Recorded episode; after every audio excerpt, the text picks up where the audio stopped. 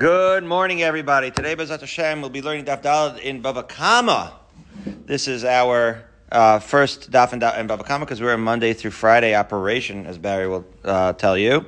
And Bava Kama started on Shabbos. So now we're already in Daf Daled, but we'll do some words of introduction. First of all, Mazel Tov, Barry and Andrew and everyone else that joined us on the CM Seder Nashim. It was beautiful. We were able to make it back from Passaic to at least hug it out with Barry and Andrew. At Phil's house. That was a beautiful schus, and it is an unbelievable schus. Barry had expressed some doubts that we'd make it this far, but Andrew, our rock, said, this is just the beginning. This is the tip of the iceberg, Barry.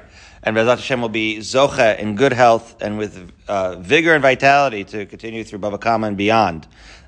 We have to have some words of introduction. First of all, as I've mentioned, and Barry wants to have the full rundown, I don't know if we'll have time, because Andrew's blood pressure will rise if we don't at least start the daf soon.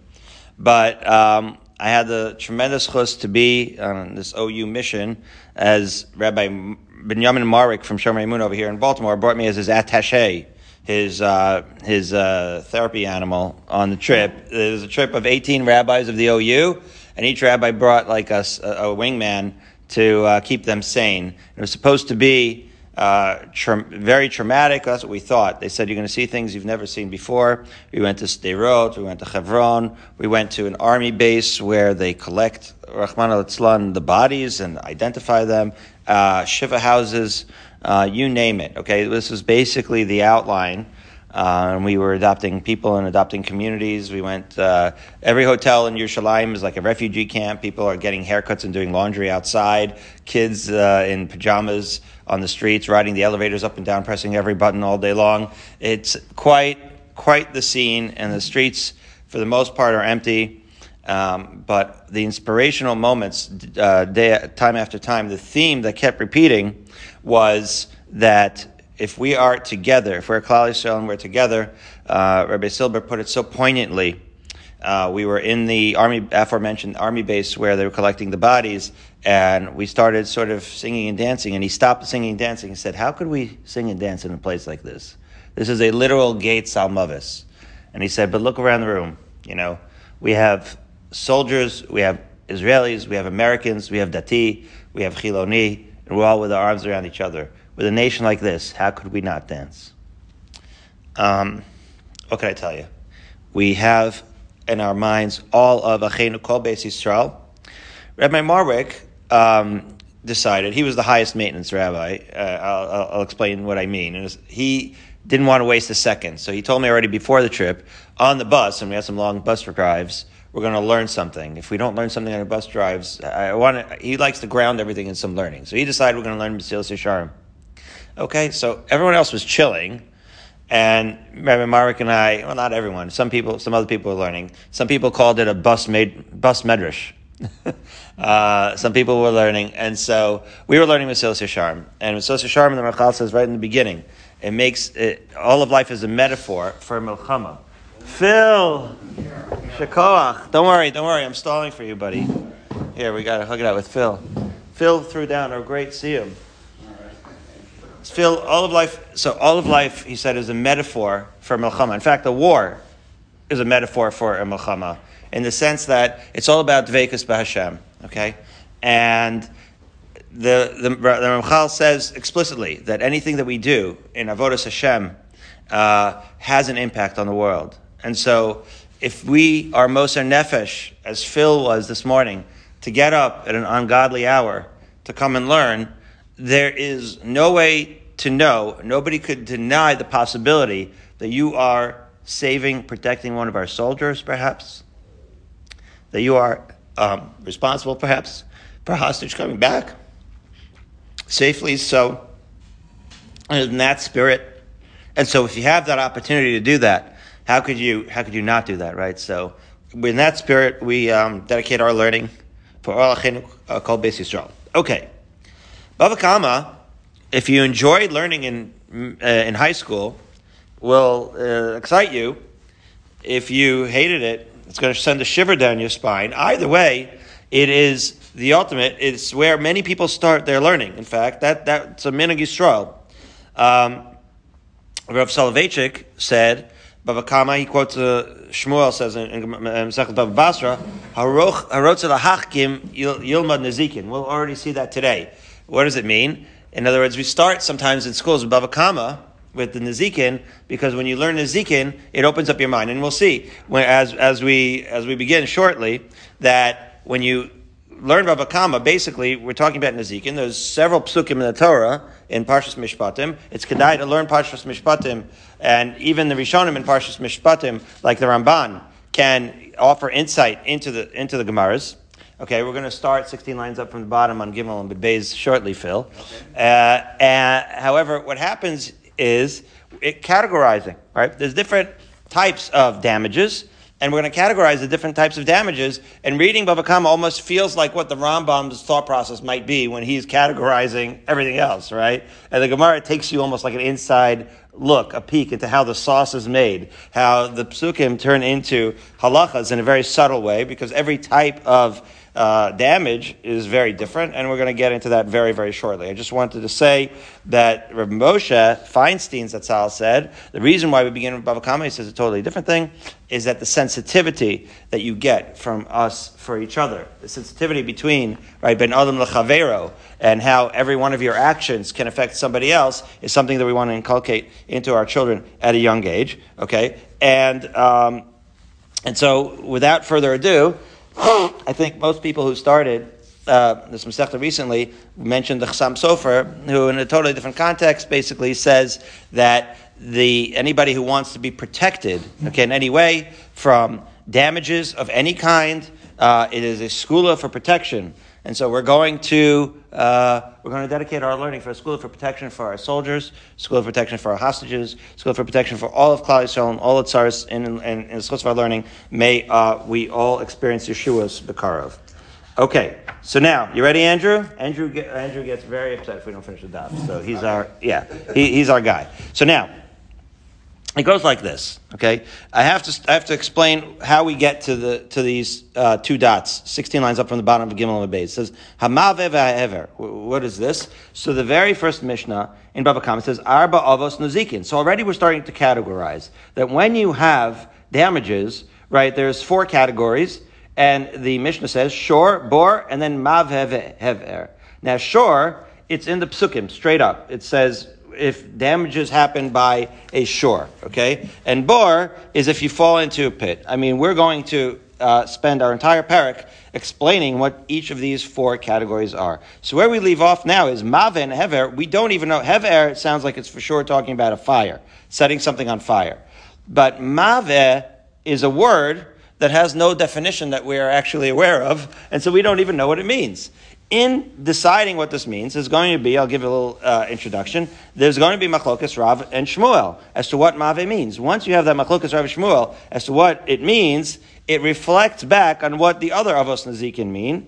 And I have to also mention that the Gemara, until now, because we're on Daftal, we're going to start Daftal at some point, on Beis and Gimel, has to reconcile the beginning of this Mishnah, avos nezikin, shor, bor, mave, and v'hever, with a brisa that talks about the very famous, and this will ring a bell, I hope, the very famous, what might seem like subcategories of shore, which is, as we know, a bull has legs, and it has a horn, right? And if some of this sounds familiar, there is something called, it has teeth. So, shein, and regel, and keren, right? These are also known in the Brisa as categories of damage. And so the question is, the Brisa that mentions shein, and already the Gemara had discussed, just a little bit of review, shein means that when you're damaging, you're getting some sort of hana. That's what's unique about shein. And so what really happens is, just like in Shabbos, right, as the Gemara said, when you have av malachos and toldos, and so you have the overarching category, the av malacha mentioned in the Torah, and then you have subcategories that are defined by having the elements of the av malacha. Okay, so for example, shein, the av malacha will be shein, that the animal's eating, and the subcategory is, and this is how the young minds are formed in the Beis Medrash, the subcategory is anything where in the damage is some hana. So it could be eating, could be rubbing your, the animal rubbing itself against the wall. Now, mind you, this is the animal. This is not a human being. A human being is a different thing. Cognitively, a human being is different than an animal, obviously, and therefore this is what's called nizkei mamon, which is a whole idea in itself. In other words, you own an animal, which is your property, okay? That animal doesn't really have a mind of its own, so to speak, to the extent that a human being does, and therefore, because you own that animal, you have taken on some degree of responsibility as an animal's owner. I'm oversimplifying it to clarify, you've taken some responsibility over its actions. So an action that the animal is going to do for its own hana, that is going to have one set of rules. An action that the animal does, like regel, where it just walks, and it, as it always does, so that it's always going to do. So for example, when it comes to regel and shein, if it's in a Rishus Harabim is a place where animals are going to do animal things, and where it is expected for animals to do animal things. So if an animal rubs up against something in Rishus Harabim and causes damage, well, the person who was in the Rishus Harabim should have understood, that's or if an animal's walking Rishus Harabim over somebody's stuff, so that is on the person who put the stuff down there, right? This is the Rishus Harabim, it belongs to everybody. Of course the animals are going to walk, they're entitled to walk there. On the other hand, if an animal walks into somebody's Rishus HaYachid, that's trespasses into somebody's property and breaks the stuff, then you'll be chayav what we call nezek shalom. You'll be fully culpable because the animal doesn't belong there. So even though an animal isn't really doing, an aggressive belligerent act, right, you're going to be chayav nezek shalom. In contrast, keren, right, which is a belligerent act, so then it's going to be, and we'll see this in great detail, so we don't have to get into too much now, tam and muad, right? We're going to say, then you get into the idea where it has nothing to do with a Rishus HaYachid or Rishus HaRabim, right? So the type of nezek determines what you're going to, right, what you're going to have to pay, the type of damage. So if it's a non-belligerent thing, it has to do with where the animal was. If it's a belligerent act, now it all of a sudden doesn't matter whether it's a Rishus HaYachid or Rishus HaRabim. If an ox gores somebody, now it has to do with, is this an ox that's regularly going to gore, in which case one would have expected that you should have watched it as its owner more carefully, or was this like the first time offense where you couldn't have known that this was going to happen and therefore you're only going to have to pay chatzi nezek? So there is a rationale, okay, to all of these categories, but we're going to, as we go on, explain the categories and what the rationale is. But the first thing we got to do is sort out what the categories are, because right now, as we start at 16 lines up from the bottom of Gimel Beis, we are all over the place because we have a brisa that says keren and shein and regel, and we have a Mishnah that says shor, bor, mavin, hever, and we don't know how to reconcile these. We're going to see today, if we're lucky enough to get that far, there's some who say that there's not just 4 subcategories, but there's 13 or maybe 24 subcategories. But the point is, how do we reconcile this? What is it talking about? But the first thing we need to know is, what does maveh even mean? Okay, that's one of the Arba Avos Mazikin mentioned at the beginning of the Mishnah. And so let's, without further ado, start with Hamave Vahever. So the Gemara asks, "My Mave, what does Mave even mean?" So now we have Machlokas. Rav Amar Mave ze Adam. That's interesting. So according to Rav, the 4 Avos Mazikin is a bull, a pit, a human being, and a fire. Okay. We'll see. That means if a person causes damage, that's one of the subcategories. Okay. Shmuel Amar Mave ze Hashen. And Shmuel says, when it says Mave is Shein, so again, the 4 categories would be the shore, the tooth of a shore, the shore, the boar, the tooth of the shore, and the fire. Now, obviously we're going to ask on Shmuel, well, isn't the tooth part of the shore? We're going to get to that. So, first, let's get to the etymology of where they learned this. Like, where are they getting this idea that Mave is Adam and Shmuel is saying that it's Shein, by the way? This is real hardcore Torah Shabbat bad. That's what the Tosfos Yantiv from Prague says in his, famous explanation, elucidation of all the Mishnayos. That's why we call it Bava Kama. It's a shar. It's an opening to all the Torah Shabbat bad. So this really opens us up to the Torah Shabbat Peh. Okay, so Rav Amar Mave ze Adam. Where does Rav learn that the word Mave even means human being? T'chsiv. Amar Shomer Asa Boiker Vegam Laila Im Tivayun Bayu. This is in Isaiah, Pasuk, that says, the watchman says, and the morning comes, and then the night comes, and if you seek, seek Bayu. So what does Bayu mean? So the seeker, who's the seeker? Im Tivayun Bayun, it's referring to a human being, seeking, right, mercy. Okay. So if a man is seeking mercy, that's tibayum bayu is a very loose allusion to a human being, and it is from there that Rav learns that Mav is Adam. Wow. Okay, we're going to see. Shmuel's pasuk isn't going to be so deliberate, so explicit either, and both of them are going to say your pasuk is not that explicit, which is true. Shmuel Amar, continuing, Mave ze hashen. Mave, the word Mave is referencing Shein. Dechsev, this is a pasuk in Ovadia. You'll remember this from Ovadia, Phil, because it's in the first parak of Ovadia. Shmuel Amar, Mave ze hashen. Dechsev. Eich nichpesu Esav nivu matpunav. Right? Esav was ransacked. His hidden things, his matpunav, were sought out. Matpunav. What do you mean? You sought out his hidden things? This pasuk in Avadia? By mashma? Wait, what does that have to do with Shein? Says the Gemara. Kimatagim Rabbi Yosef. Rabbi Yosef translated, Ichdein is beleish, Esav is kalein matramoi. In other words, this is a targum, right? The targum Rabbi Yosef.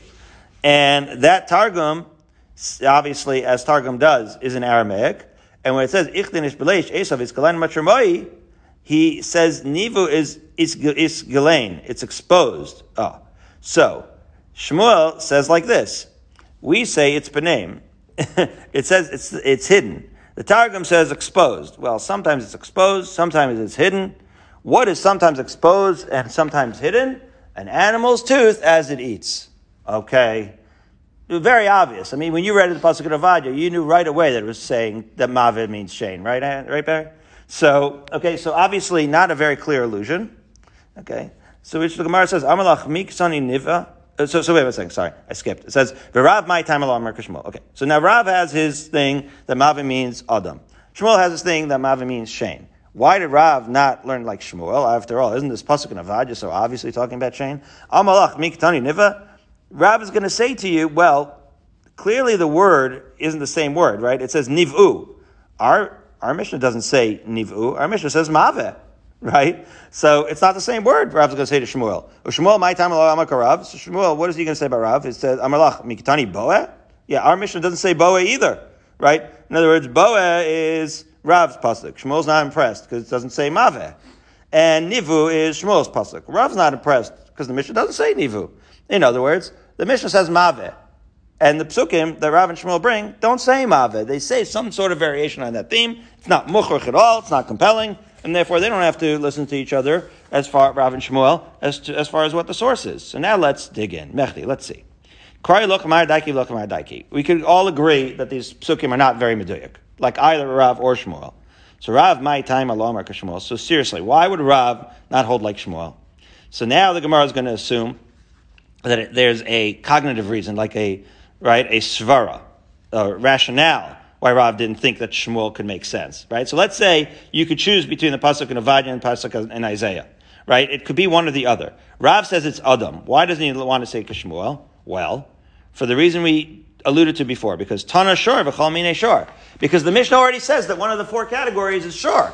Well, if one of the four categories is Shor, doesn't that refer to every part of the Shor? His foot, his keren, his Shein, right? So why would the Mishnah say Shor and then have Maveh later on in the Mishnah as a category of Shein, right? Obviously, the Shein is part of the Shor. So that would be redundant. So Rav says, of course it can't mean Shein. Why are you even saying that it means Shein? Okay.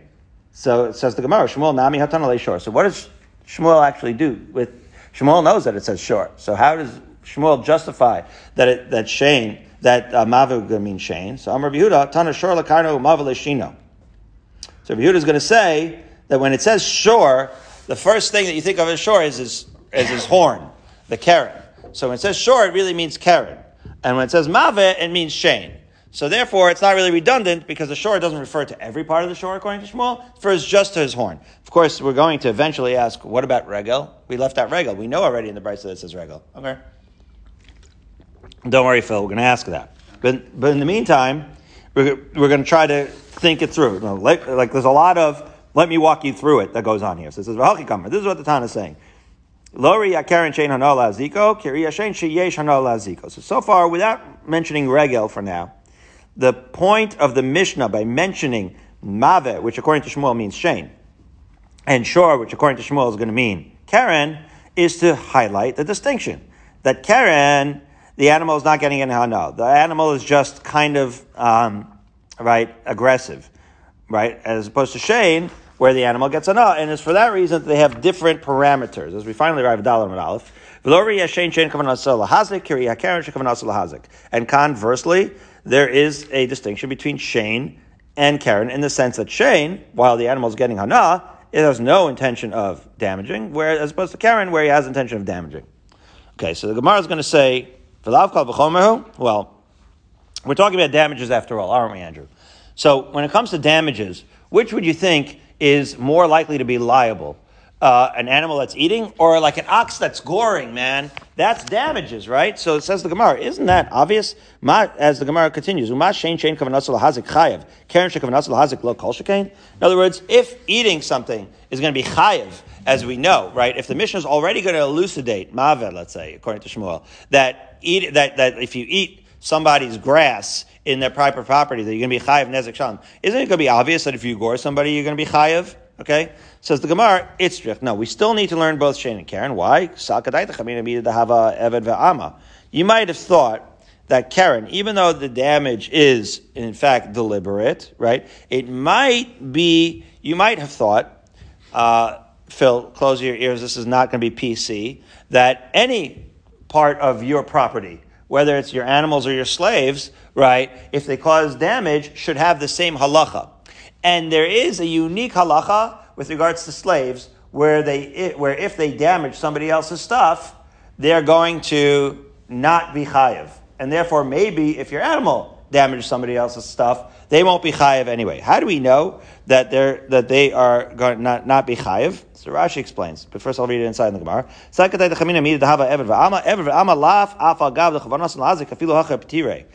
Eved ve'ama, if your slaves wanted to cause damage, and they had full intention to do so, their owner is still going to be pater for that damage. So here too, the keren maybe would have the same halacha. How do we know that they're pater from damage? So that's where Rashi comes in and he explains. Which we haven't learned yet. Bezat Hashem on Daf Pei Zayin it says,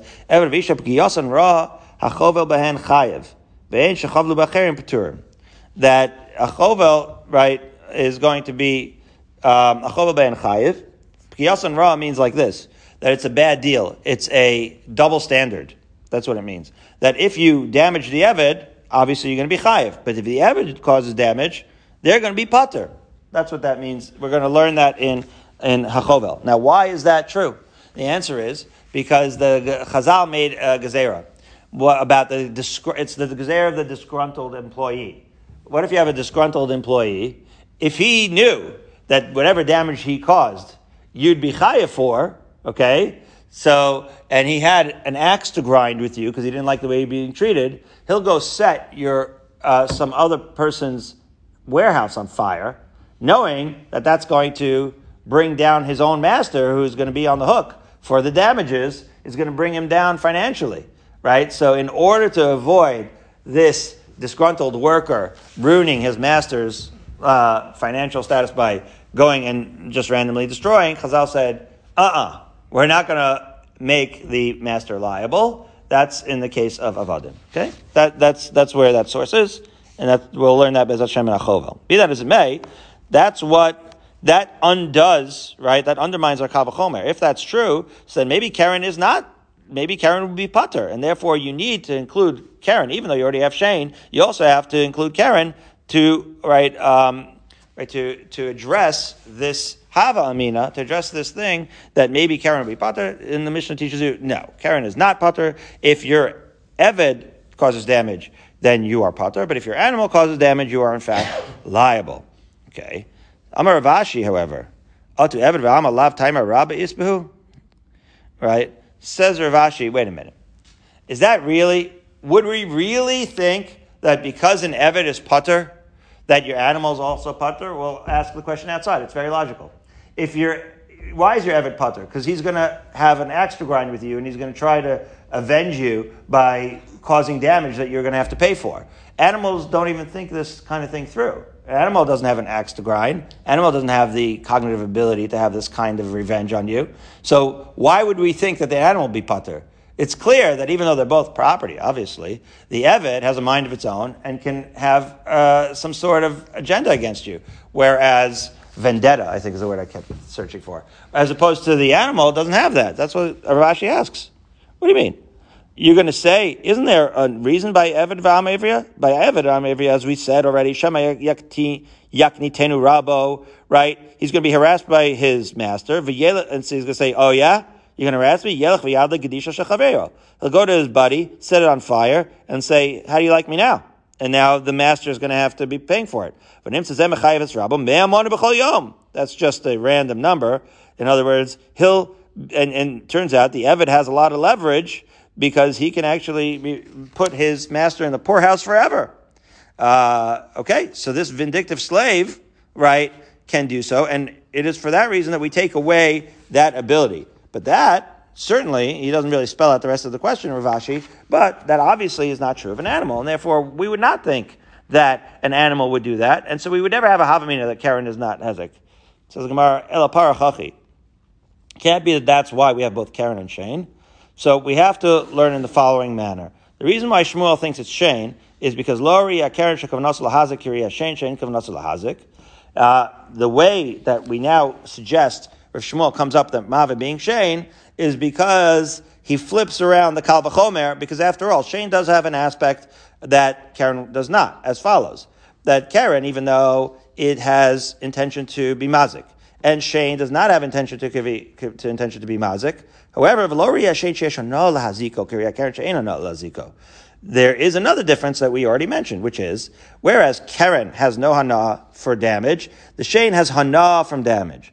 So maybe, because we have the liability, right, for Shane, we would not be able to derive liability for Karen because of the fact that Shane itself has hana. Maybe you'll think that there's only time you're culpable, right, for damages is when you actually enjoy it.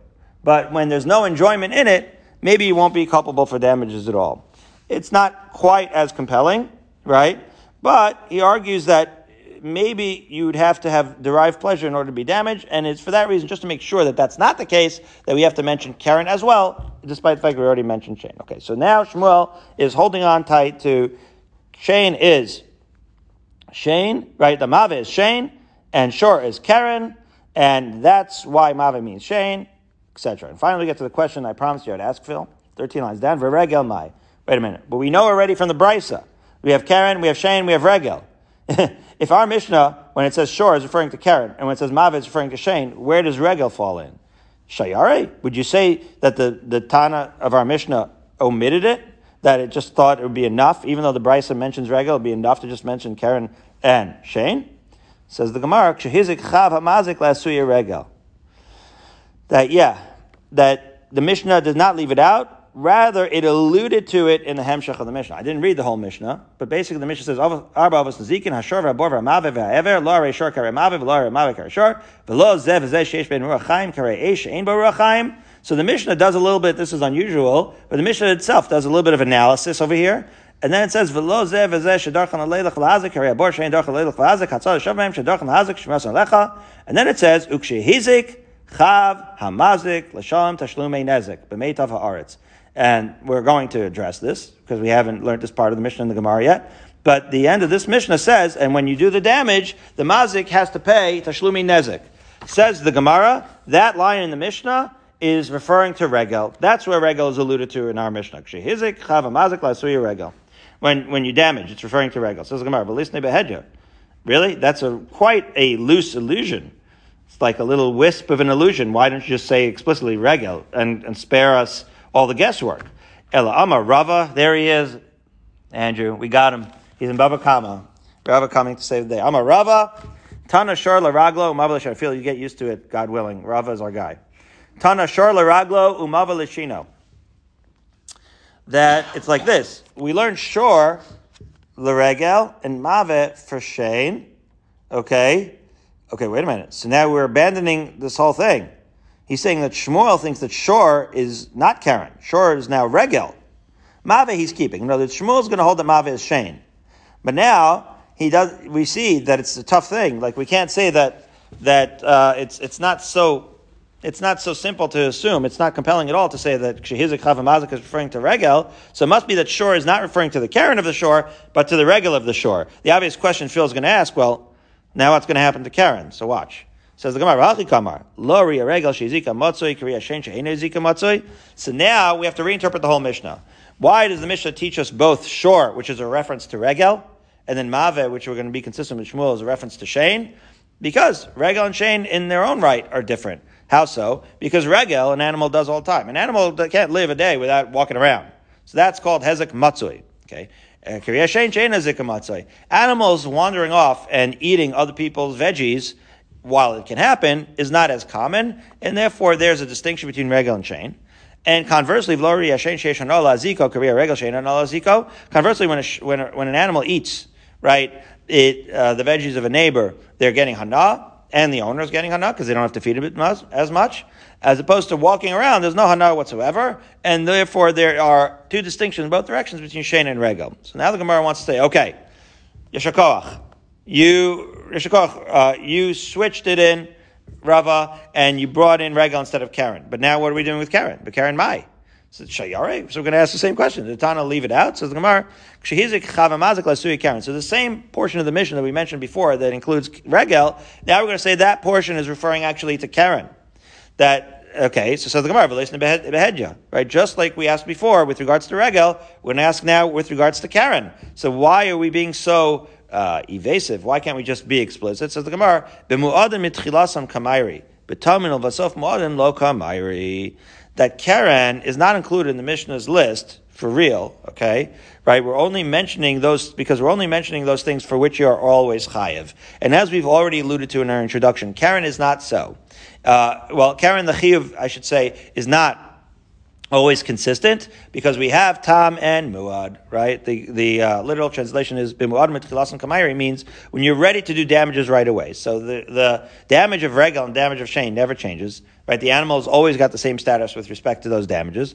However, betamin ulvasof muadim, which means first you're an innocent shore, and then if you are a repeat offender, then you become an aggressive shore, lo kamairi. That is not what the Mishnah is alluding to, because of the fact that the animal's status can change with respect to aggressive behavior, we do not mention that. We are only mentioning cases in our Mishnah where the level of culpability is always consistent and doesn't change over time, and it is for that reason that Karen's left out, and this is Rava's understanding that if you're going to say that Shmuel holds that Mava means Shein, then it's going to make sense that shore means Regel, even though we already know from Brisa that within shore there's Shein, Regel, and Karen. Karen was left out for the reason we just mentioned, because it has a Tam and Muad component. So now we've worked out Shmuel with respect to Rava, and he fits with our Mishnahs. Now our question is, Shmuel, my time alam Rav. Why did Shmuel not like Rav? Rav just said Adam. He got out of this whole shore business, right? Shore means Shein, Karen, Regel, and then Mave means something else. It means Adam. Says the Gemara, Amalach Isa Kadaitach Adam. If it really means Adam, Haktani Seifa. The Mishnah in a later section, okay, when we'll see it on Tesvavim Beis, says Shor Muad V'Shor Hamazik B'Shus Hanizak V'Adam. The Mishnah there lists, right, a whole list of damagers: the Shor Muad, the Shor Mazik, B'Shus HaNizak, and the Adam. So it's already mentioned later. It would be redundant to mention it here and later, and it's for that reason that we don't mention Adam in our initial Mishnah. But the Gemara persists. It says, listen to Bereshim. Maybe Taka we should mention it. Why are we mentioning it late? Why are we waiting till later?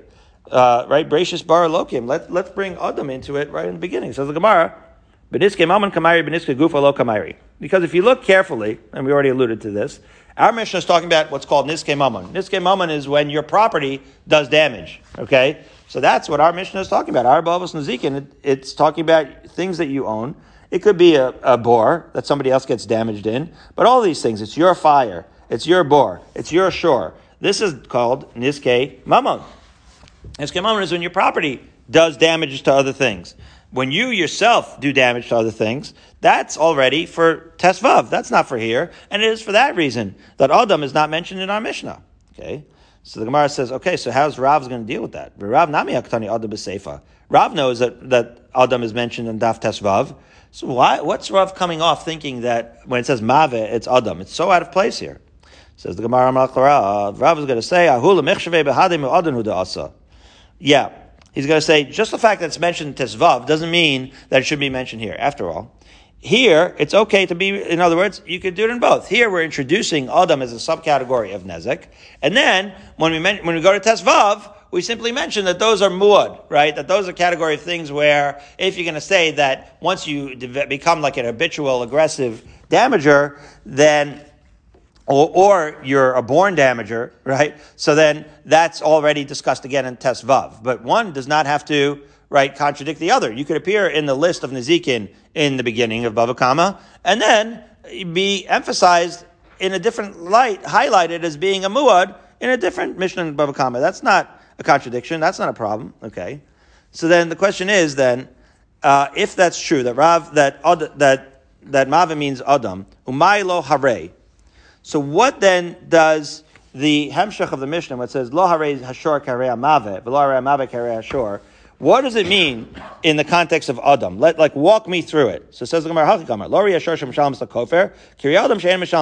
we know that when a shor, right, if it kills a person, the owner has to not only pay for the damage, he has to pay what's called a kofar. We're going to get into that, but he has to pay an additional payment. Kofar means that it's an atonement. It's an atonement payment where instead of, right, getting, let's say, any other punishment, you pay for your atonement, like a knas, for the fact that this took place. However, ki adam she'ein misham's kofar. When a human being, Rahman Atzlan, kills another human being, you don't pay kofar. Actually, we just behead you, meaning, right, you get killed. So you get punished by misa. And since you get punished by misa, you don't have to pay kofar. That is your kapara, and therefore they are different. And that's what it means. Lori izek or izek, because again, our Mishnah is vague, so that's what we say it means. Lori adam shechai b'arba dvarim kiri shor she'ein b'arba dvarim. And conversely, there's another difference when an adam damages another human being. When human beings damage each other, we don't just pay for the damages; we also pay for the tsar, the pain, the ripui, the healing, the sheves, the unemployment, the boches, the humiliation. This is what goes on in human damages, right? But with animals, we have no such thing, right? Ki yashor she'ein ba'arba dvarim. With sure, there aren't these aforementioned four things, and therefore, obviously, lori izeh karizeh fits very well in our Mishnah when it says that maveh and shor are different. They certainly are different in many ways. Okay. So now the Gemara is going to say, because that is a continuation of the Mishnah. The Mishnah does continue to say that there is certain things that are similar, and that is the Darkan Lahazik, that it's their way to damage. V'chishor Darkan Lahazik, the one wants to know, is that really true that a shore typically damages? Well, not really. I mean, it's very unusual unless he's a muad. So the Gemara says, yeah, but muad, we're referring to a shore muad, an habitual damager, okay? Umuad Darkan Lahazik, can it even be said of a muad that it damages? The Gemara says, "Kema de yad urchehu." Yeah, that's what muad means. Muad means that it habitually damages. So yes, it can be said that it's darka lahazik. Absolutely, that's what muad means. Okay, how about Adam though? Adam darka lahazik? Are you going to say that man, it customarily is just born to damage?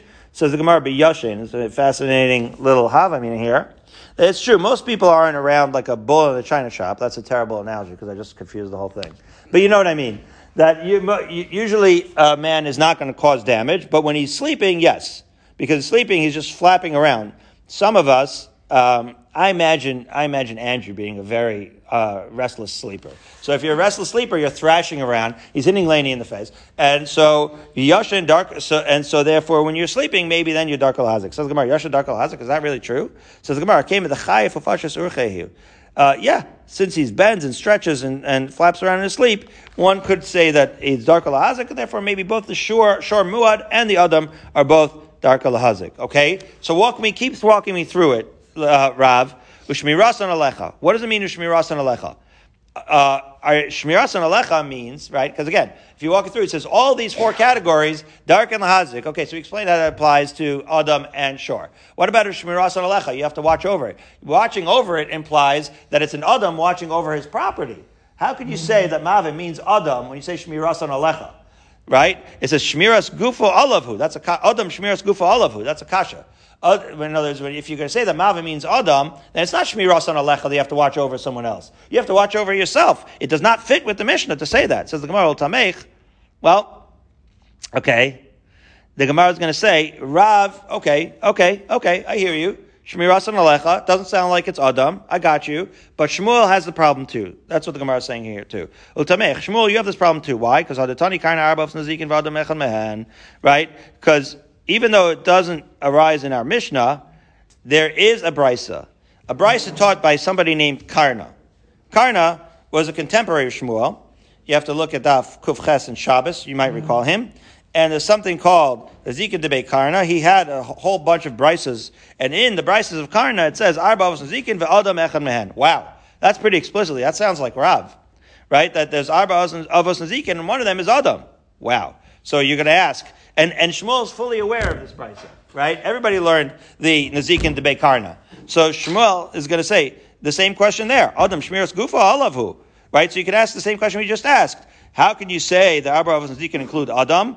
After all, what's this bomb kasha that Adam sounds like he's not guarding something else but himself? El Kadamale Rabbi Abo Latana. Rather, you're going to have to say that Rabbi Bo said to the aforementioned teacher of Brysos, Tani Adam Shmiros Gufa Alav. Teach instead Adam Shmiros Alav, which is to say, add that in. He's right. We have to amend our Brysa and say that whereas everything else is Shmiras and Alecha, when it comes to Adam, we're going to put in a little proviso that says this is an exception where he has to watch himself, but it's still one of the Avos Nezikin. Well, once you have that explanation and you turn to Dalet Amud Beis at the almost symbolic time of 6:12 a.m., we're going to say, Hakanami, Tnei Adam Shmiras Gufa Alav. So here too, you're going to have that explanation that Adam Shmiras Gufa Alav, just like you can explain it in the Brisa over there, then you could also explain it in our Mishnah as well. Once you have that little addition, that a little amendment in the Brisa, you can have that amendment in the Mishnah as well. You could ask, that Brisa sounds a lot like Rav. There's this explicit Brisa that says, Arba Avos Nezikin ve'adam echad mehen. That sounds like Mavim might really be referring to Adam. Be that as it may, says the Gemara, Matkif la Rav Mari. Rav Mari doesn't like Rav or Shmuel's definition of Maveh. Okay? He thinks it means something totally else. Because again, Maveh, the Psukim, were not compelling. So it says the Gemara, Ve'ema Maveh Zemaim. Murray thinks that maveh is water damage. Rashi explains, like you spritz water on somebody, you ruin their whole house by waterlogging it. Okay, this is a pasuk. You'll recognize this as a pasuk in the 64th chapter of Isaiah. Did you know that there were 64 chapters in Isaiah? So he says, "Kikdoch eish hamasim ma'im tive eish." As a fire burn, masim is things that are meltable. Water will bubble fire. Okay, so you look at the word tive and you look at the word ma'im. They're associated. Maveh must be referring to water damage. Says the Gemara. Michsev ma'im nibu tive eish ksev. Doesn't say maveh. It says tive. So it's like the same thing we said with Rav and Shmuel. It's not compelling at all. Okay. So matkiv la Rav Zvid. The fourth possibility. Ve'ema maveh za'esh ksev tive be'esh ksev. By the way, take the same pasuk. Can you really? It says ma'im tive eish. So tive could be associated with ma'im, or could be associated with eish. So maybe it's referring to eish. That's like the least likely thing. Why? Because iachi ma'im maveh ve'haever. We know that the fourth category mentioned in our Mishnah is Eish, right? So that's like the least likely that's going to be Eish twice, okay? Says the Gemara, maybe you'll say, according to Rav Zvid, that it said Maveh, and the reason why it explains Hever is to explain what Maveh means, that it's fire. So says the Gemara, Ihachi Arba, Shloshavu. Okay, well, we just said Arba Avos Nezikin. If Maveh and Hever are the same thing, so then it's only three. Says the Gemara, V'chitema Tana Shor Deis Beitarti. Okay, well, wait. Sure, maybe it's referring to both Shein and Regel. We already said that's not referring to Karen, but maybe it's referring, because of Rava's observation earlier. But maybe it's referring to Shein and Regel, and therefore that's two, and then you have another two, and that's how you get to four. Says the Gemara,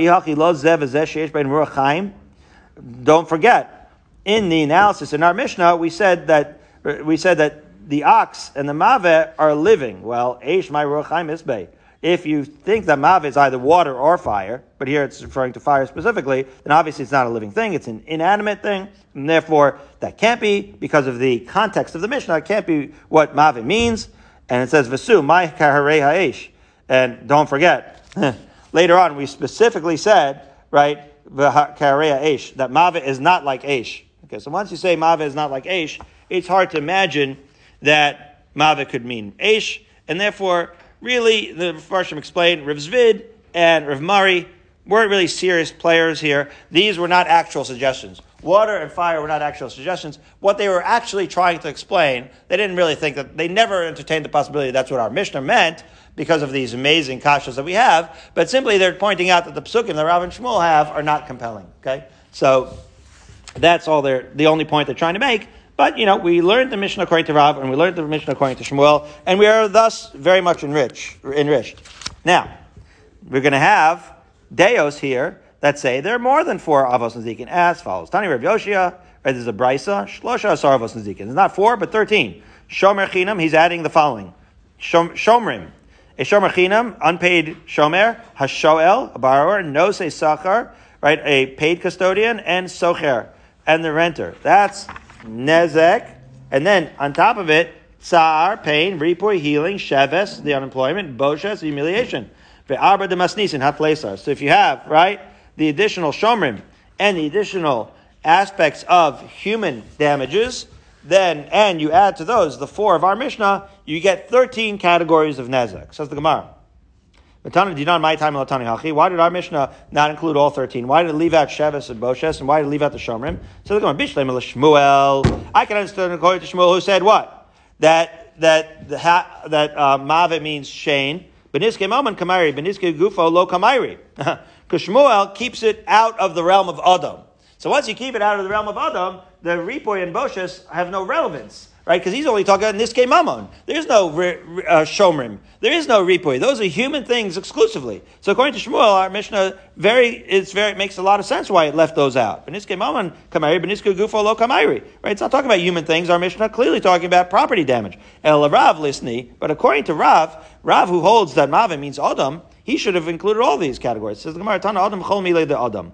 Tana, when it says Adam, is referring to all of these things. In other words, when it says Maveh, it means Adam, according to Rav. And when it says Adam, it includes all the Shomrim, all the Ripoy and Boshes. It's all in the word Maveh. Wow. Okay. Wait, but according to Rav Oshia, he also said that Maveh is man. So why is he having to... Rav Oshia is aware of Rav's Shita. So if Rav's correct, why did Rav Oshia go out of his way to actually itemize all these things? So the Gemara, Trei Gavnei Adam. Yeah, there's really 2 types of damages. Tana Adam de'azik Adam, but Tana Adam de'azik Shor. After all, if a human, right, damages a human, then you get into Shomrim, you get into Ripoy and Boshes. But if he just damages a Shor, that's what our Mishnah is mentioning. So says the Gemara, Iachi Shor Nami Lisni Trei Gavni Shor. Once you're already going to split the atom and say that it depends whether a Shor is hitting, whether a human is damaging a human or an ox, so you could say the same by Shor, right? Lisni Shor Dazik Shor, Lisni Shor Dazik Adam, right? In other words, right? There's 2 categories. In other words, we only have 1 category of Shor. But the fact of the matter is, this is very different halachas, whether a shore gores a human being or an ox. So once you're willing to make that distinction should appear on Mishnah. Says the Gemara, Hai Mai. Is that really a distinction? Bishlema Adam de Azik Shor, Nezek and Mishalim. If a man is Mazik a shore, then he's going to pay Nezek. Adam Dazik, Adam Mishalim, Arba Dvarm. And a man who damages another human being is going to be very, very different because he's going to have to pay Ripoy, Boshes, and all those things as well. Ela Shor, Mali Shor, Dazik Shor, Mali Shor, Dazik Adam. With a shore, it really doesn't have this impressive distinction. Says the Gemara, rather, either be Nezek and Mishalim. Because either way, right, the shore is just going to pay Nezek. In other words, where the shore damages a human being, he's not paying Ripoy to the human being. He's not paying Boshes. He has no Shaykhis, so that's not a great distinction. Says the Gemara, the Hashomer Chinam Vashor, Nosa Socher Vasocher, the Adam Azik Shor Huva Katani, right? Those are cases of man damaging an ox, because after all, if you're a Shomer, what's happening? What are you watching? You're watching over the ox, and the ox is doing the damage. And yet, right, Rav Oshia taught them, says the Gemara, Tnei Hezekah Demi Adayim V'Katani Hezekah Demi Mela. Tnei Hezekah Adayim V'Katani Hezekah Demi Mela is what we'll pick up tomorrow, the concept of the indirect Shmira. So we'll resume tomorrow, Be'ezrat Hashem, 11 lines up from the bottom of Daled Amud Beis.